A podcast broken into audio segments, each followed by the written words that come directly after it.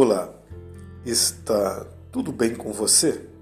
Ou mais ou menos? Olha só, vencendo a sua natureza carnal. Pessoal, no livro dos Gálatas, capítulo 5, versículo 1 está escrito assim: Foi para a liberdade que Cristo nos libertou. Portanto, permaneçam firmes e não se deixem submeter novamente a um jugo de escravidão. Olha, responde aí para mim. O que é mais fácil para o ser humano? Se controlar ou brigar? Dar a outra face ou dar o troco? Pensar antes de falar ou sair falando mesmo sem pensar? É claro que as segundas opções são quase sempre as mais fáceis para nós, porque somos pecadores. E por mais que não queiramos, na maioria das vezes é o que acabamos fazendo.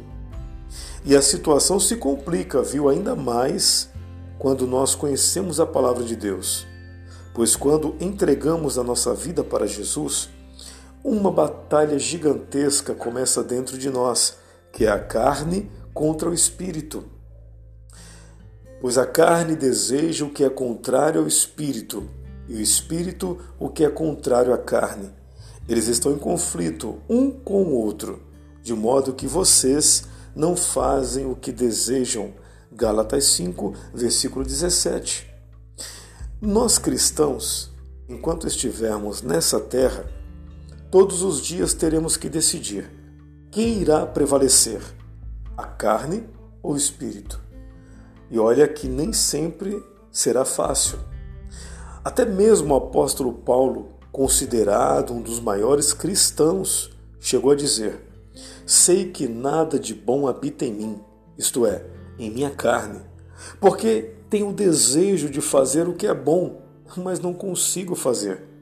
Pois o que faço não é o bem que desejo, mas o mal que não quero fazer. Esse sim eu continuo fazendo. Ora, se faço o que não quero, já não sou eu quem o faz, mas o pecado que habita em mim. Romanos 7, versículo 18 ao 20.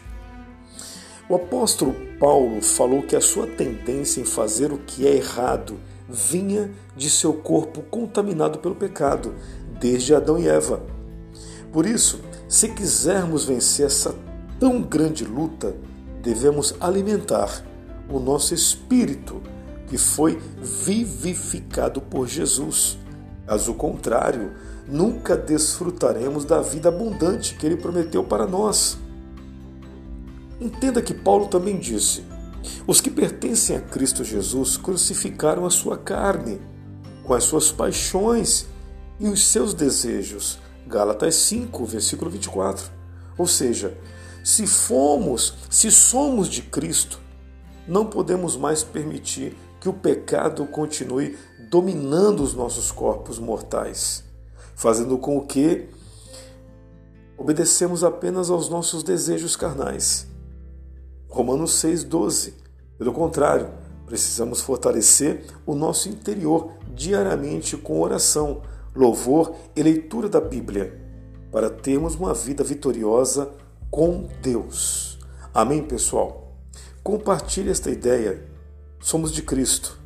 Eu sou o pastor Newton Nunes. Eu estou aqui todos os dias trazendo mensagens de paz para a sua família.